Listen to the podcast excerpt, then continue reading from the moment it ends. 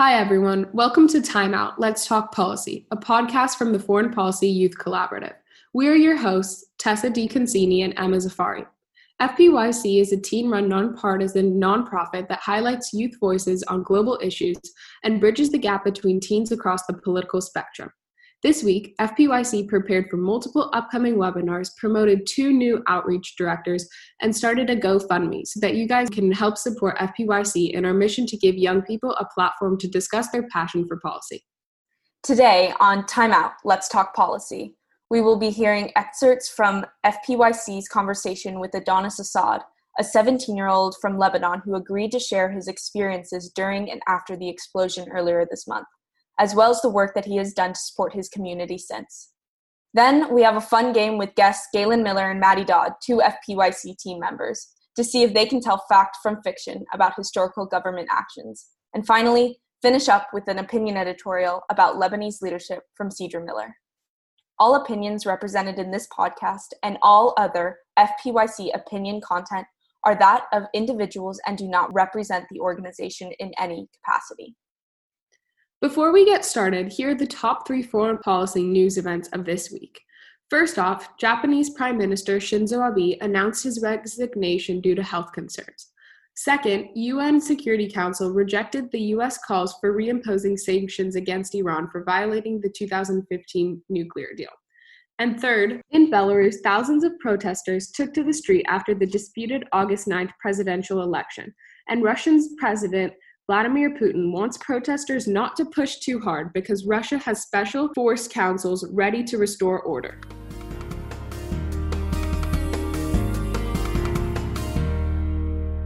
First up, here's Adonis Assad, a 17 year old community activist from Beirut, Lebanon. Hello, everybody. My name is Adonis Assad. I'm 17 years old and I'm from Lebanon. So, first, I was like an hour away from Beirut we could feel, we thought it was an earthquake. And then we saw a big smoke in the sky. Uh, after that, there was a minute and a lot of humor started to spread out. Some, some said that uh, there was a trial to kill Hariri, to assassinate him. So first we had the fear of a civil war because such an important person in the government of Lebanon being assassinated can lead to civil war the Lebanese people are most probably divided now between each other, and any single mistake between them can lead to a civil war. Also, there was another rumor saying that it was an Israeli attack. So we also had the fear of a war right now with Israel, which we were not ready at all because of COVID and the economic crisis we are passing through. I was afraid from what happened, and yeah, my father was close to uh, close to the port where it happened. He was around, let me see, around a mile away, and he got a little bit injured.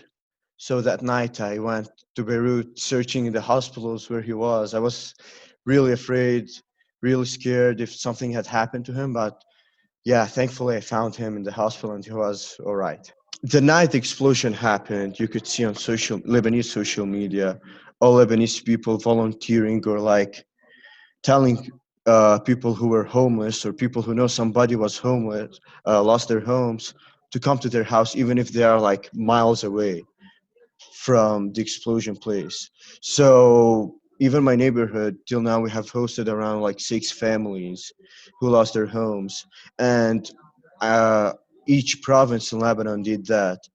And I think now we have reached a point that every single family that lost their house, they now have at least a roof to sleep under it. Since the explosion, uh, I expect I was one of the first youth or people to be volunteering down there in Beirut. First couple of weeks, we have been doing a lot of cleaning up homes, uh, streets, you know, from all the ashes there. Also, uh, I was helping in setting up uh, field hospitals that were donated from the country of Qatar. Uh, the last week we were working on with an organization actually in putting new doors for the damaged homes. And that's the thing we are still doing it. Tomorrow we will keep on doing that. My neighborhood and my town we decided to do like a small campaign to provide clothing for people who lost their homes. And we were able to provide clothes for around 150 families till now. Also, my neighborhood decided, uh, I think it was three days after the explosion, to give dinner for homeless people. So yeah, these were the two major things that, as a community, we decided to do. I didn't see local authorities trying to help us or help me in person. Uh, they were absent, totally absent. We just didn't see any help from them. The Lebanese people were not free for that. We were always like in Beirut trying to rebuild it. You know, we are starting to rebuild it, and I'm sure that we are the ones going to rebuild it, not the government.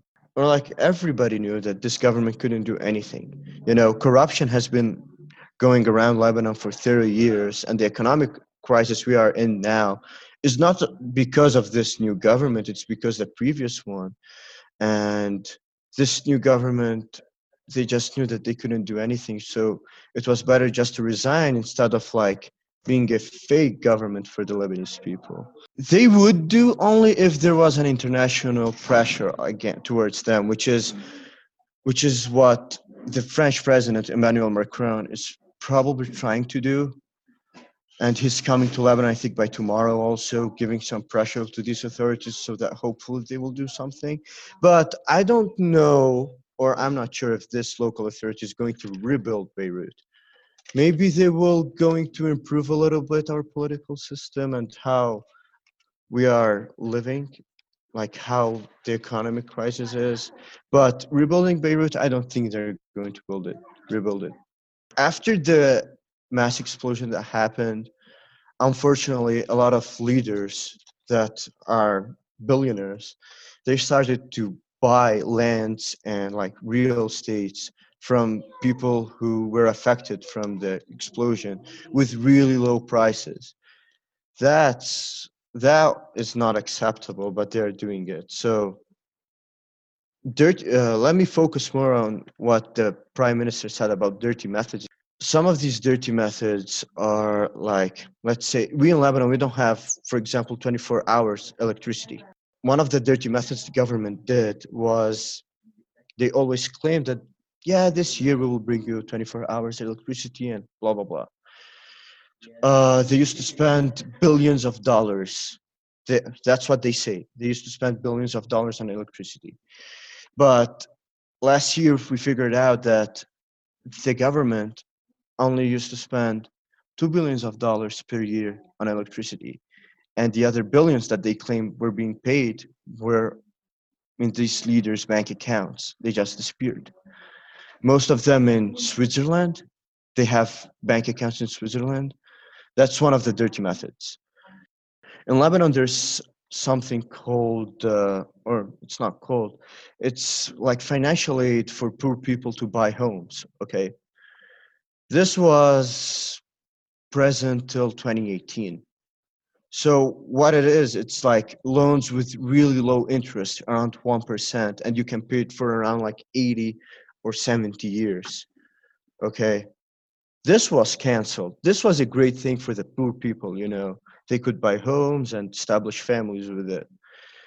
So this was canceled because one leader uh, called Mikati, Najib Mikati, this guy, he didn't like that thing. He needed money at that time, and he was the responsible, or like he took office for that. He was the responsible, or like the leader of this project. He decided that this is a waste of money for the government. So after that, people were like, okay, if it's a waste of money, we accept it.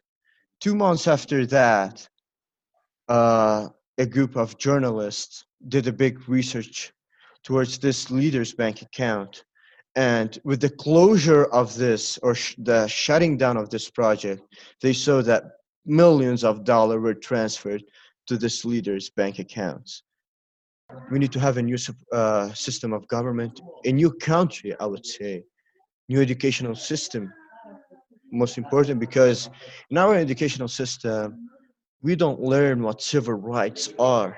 We don't know what we, sh- we should own you know we just don't know it we, we don't have a class for civics you know i would say that this ideally should be done justice first and then a new government a new country with new systems in everything, in everything. Well, uh, from what I saw from the international media, I believe the international media did a great job in covering what was happening in the real ground. I don't actually think they missed a major thing, you know, what happened in Beirut and what happened with the affected people. So I really appreciate what the international media did. I was helping in setting up a field hospital donated by the country of Qatar because Lebanon lost, or Beirut exactly lost around seven major hospitals. Uh, also, like when I go to volunteer in Beirut, uh, in downtown Beirut, as far as I know, there is around like three uh, kitchens. Uh, one of them is French, the other is Turkish, and I forgot which one is the third. But like, I don't worry about food when I go volunteering there. Those two countries are giving us free food there, and whenever we want. And it's a great thing. We Lebanese people highly appreciate it and thanks the international community for that. The, the Western governments, especially, they did a really good job in helping us. And without them, I don't think we could have made it actually. The Lebanese people need change, and most of them believe in that. But it's hard. It's really hard. It's harder than you will think or I think. We, and I have unfortunately no faith we can do a change without international support.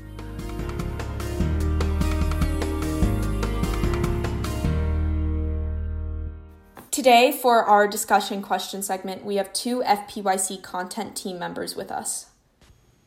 Ayushi and Lee are here to help us answer the question What are the World Health Organization's main concern regarding the crisis in Lebanon? Hi, my name is Lee Yin, and I am a rising junior and I live in Irvine, California. Um, I have done a lot of research and work in the past few weeks on the crisis in Lebanon Hello, my name is Ayushi, and I am a rising sophomore in high school. I live in New Jersey, and I am very passionate about um, politics as well as the crisis that's been happening on Lebanon.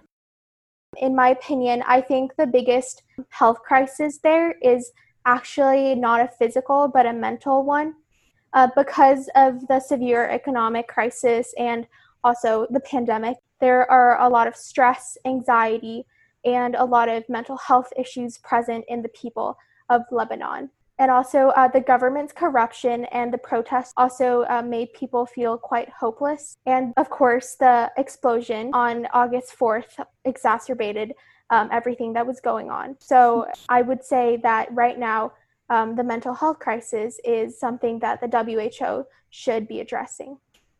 Yeah, definitely. Many, many people had to experience such a tragedy and witness such a tragedy, and it really did take a toll. As a result of what happened in the blast, three of the hospitals in Beirut are now considered non functional, and two hospitals are partially damaged. So, other than it just being a mental health crisis, many people may not be getting treated, and it's it's really heartbreaking. Yeah, I would definitely agree. Also, I feel like this whole crisis is really hard for, well, both the older demographic and also the younger people, um, because for the old people, um, everything that's happening right now is probably triggering their memories of the previous civil war and also the war with Israel.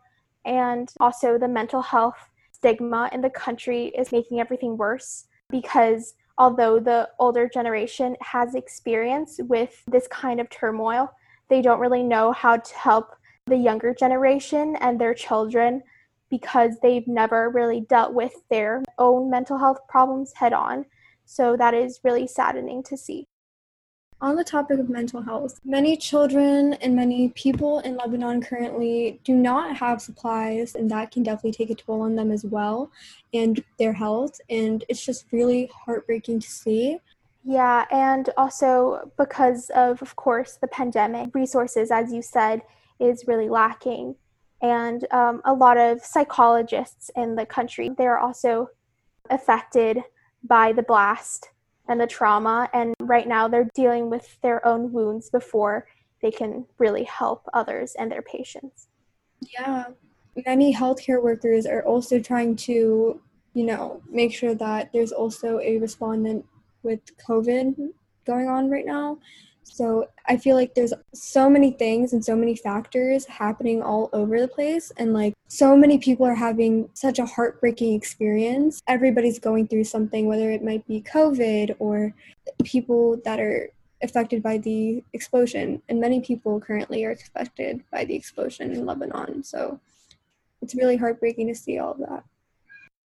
So, kind of on that subject of how COVID is impacting the people in Lebanon um, and how it's impacting hospitals and doctors, I was kind of wondering what you guys think is different uh, because of COVID. Like, how might the global response to the Lebanon crisis have been different without the impact of Corona and without a global quarantine and shutdown? And I was wondering if you guys would be interested in sharing some thoughts you have about that there would definitely be more resources. I mean, I know that there's a decrease in supply right now. What do you think, Lee? Um, I definitely agree with you. And adding on to that, I think um, because the pandemic is still very much present in each country, a lot of global leaders right now are not um, as much concerned with things going on in other countries than they would be if the pandemic is not really affecting their own country. It's every government, their um, focus divided between international affairs and local affairs. So, because of the pandemic complication, they cannot fully focus on helping other people in need because they have people in their own country who also need a lot of their assistance. Well, I know that we can keep talking about this subject uh, for a lot longer, and you guys have some really incredible opinions and thoughts about it that we have been uh, so lucky to hear today. But we do have to wrap up this segment. So thank you guys, Ayushi and Lee, for your uh, wonderful input.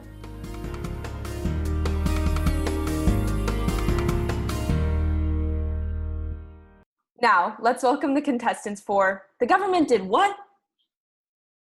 Hi, everyone. So we have two FPYC content team members with us today, Galen Miller and Maddie Dodd. Galen, go ahead and introduce yourself. Hey, everybody. My name is Galen Miller. I am the former content director and chief operations officer here at FPYC. Hi, everyone. I'm Maddie Dodd. I'm a content producer at FPYC, and I'm from Arizona. Well, it's really great to have you guys on the podcast today um, we're going to be playing a quick little game where you two try to discern what these governments have actually done and what we just made up for fun. So we'll give you a series of answer responses, and you guys will pick the one that you think is true. Y'all ready to play? Oh, yeah. Start us off, Emma. Okay, so the first question is Which option do you think that the US government has actually done? Number one, they tried to spy on the band Queen. Number two, they tried to train spy kittens. Number three, they launched a formal investigation on Fountain of Youth organization.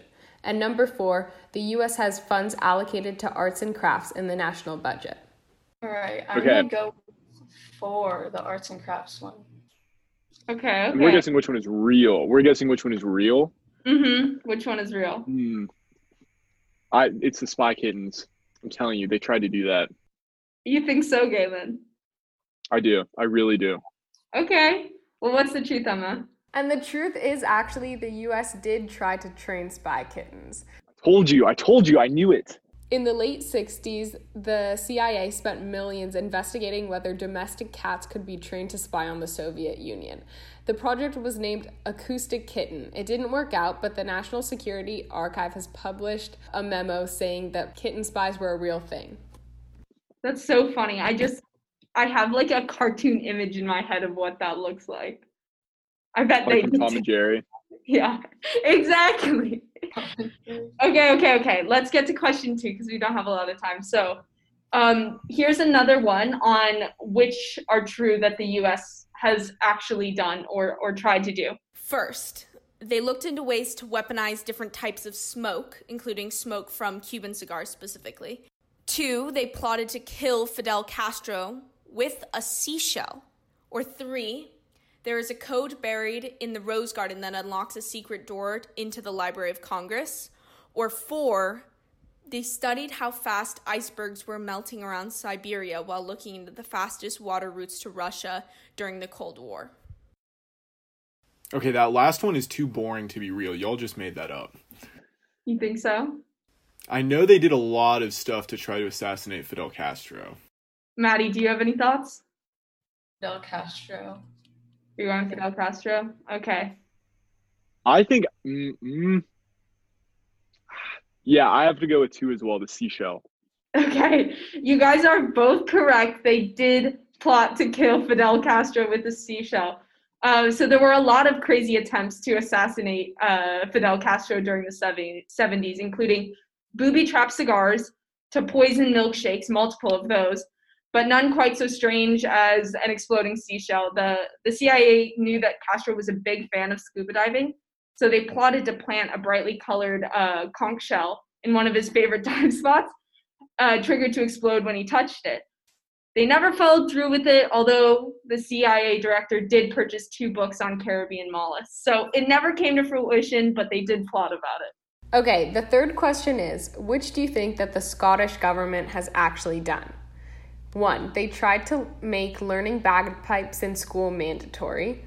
Two, they mandated that all children have to watch Brave in the second grade. Three, they tried to hide knowledge of a sea monster. And four, they tried to change their national animal from a unicorn to a falcon. Okay, I'm 99% sure the national animal of Scotland is still a unicorn. Is it really? I think so. Oh, wait. Wait, no, I actually I don't have the question, so I don't know. I'm thinking too. It's that one. It's the last one. It's the last one. I'm gonna go with um, the bagpipes. The bagpipes. Okay. Okay, so you're both incorrect. The answer is the Scottish government may be trying to hide a sea monster. So basically, in 1934, a Scottish doctor claimed he saw a monster in the deep lake um, known as Loch Ness. And he grabbed a camera and he snapped a photo, which became one of the most iconic photos of the 20th century.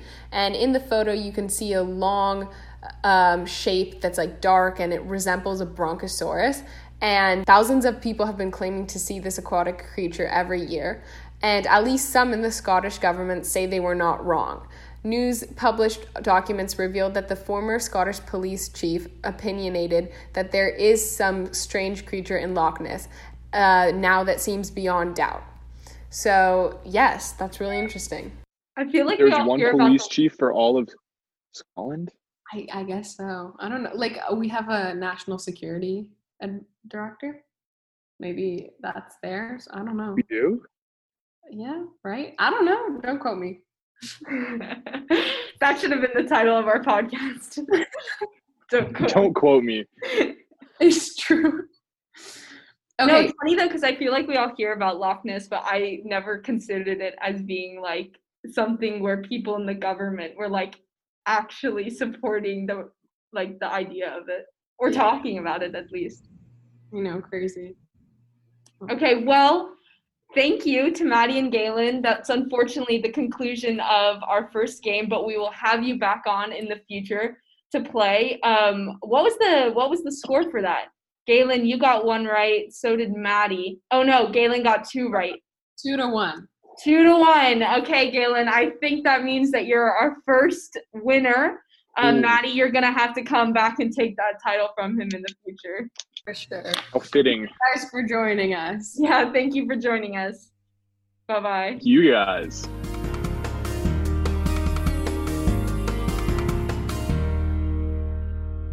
Cedra Miller, a FPYC content producer from North Carolina, is here to expand our conversation to policy and politics in Lebanon. In the wake of the Beirut tragedy, Lebanon is a country on its knees. An ever present undercurrent of rage was set aflame last week after a massive, deadly explosion in Beirut, the country's capital, that killed hundreds of innocent individuals. Lebanon's Prime Minister, Hassan Diab, has since stepped down from his role in office, caving to the demands of political protesters. The blast lit the fuse of a social bomb built from years of silenced frustrations at the inept government. Exasperation at how the government handled the fallout from the blast has merely topped off the wave of grievances rapidly threatening to ruin the country. For decades, greedy politicians in Lebanon have enriched themselves while the Lebanese people continue to suffer. The cause of Lebanese political corruption can be traced as far back as 1943, causing a divide in leadership.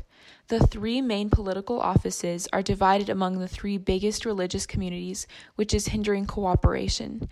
Lebanon's religious diversity has made it impossible for politicians to act for the good of all people. The president is Maronite Christian, the Speaker of Parliament is Shia Muslim, and the Prime Minister is Sunni Muslim. The political leaders often protect the interests of their own political and religious communities over those of the entire population. So, this leads us to an essential question Will Lebanese citizens be satisfied with merely the Prime Minister stepping down?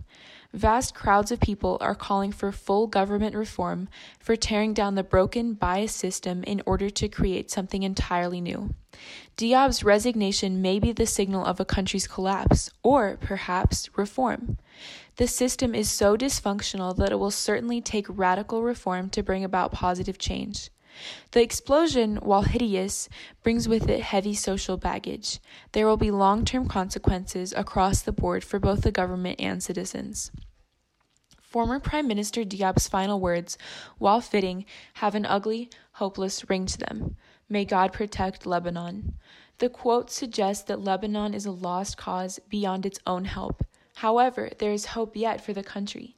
We see it in the eyes of protesters, in the young and angry, in the poor and in the hungry. They carry the potential of new beginnings, of shedding corruption and greed in favor of democracy. The government has recognized their thirst for change, but will it respond? Ignoring the issues certainly won't make them go away. In fact, it may tip the scales towards full scale rebellion. At the moment, a staggering 57,000 Lebanese citizens have signed a petition for France to take control of Lebanon for 10 years. The petition reads With a failing system, corruption, terrorism, and militia, the country has just reached its last breath. We believe Lebanon should go back under the French mandate in order to establish a clean and durable governance. The explosion, though devastating and catastrophic, has created an opportunity for the international community to demand change within the Lebanese government, help restore political transparency, and end famine and economic devastation. However, it also creates an opportunity for countries like Iran and Russia to exert greater influence over the Lebanese military and could even allow terrorist groups such as Al Qaeda and the Islamic State the chance to make gains in the country and region. The fate of the country is uncertain. If Lebanon becomes a French mandate as desired by many Lebanese citizens, a new governance with transparency and cooperation could be created, holding the best interest of the people at its core. If Lebanon falls under the influence of a major power such as Iran or Russia, Shiite militias such as Hezbollah, which many Western countries, including the United States, Canada, and France, classify as a terrorist organization, could gain even more power and control. If terrorist groups such as the Islamic State and Al Qaeda make gains in the country, they would acquire a strategic position to fight the Syrian civil war and expand extremism as Lebanon borders the southwest border of Syria.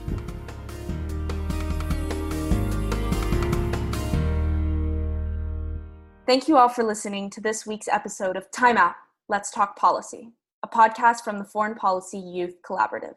To learn more, visit us at fpyouthcollab.org or any of our social medias at fpyouthcollab. Once again, all opinions expressed in this episode are that of the individuals and do not represent FPYC. Tune in every Monday morning for more FPYC. See you guys next week. Bye bye.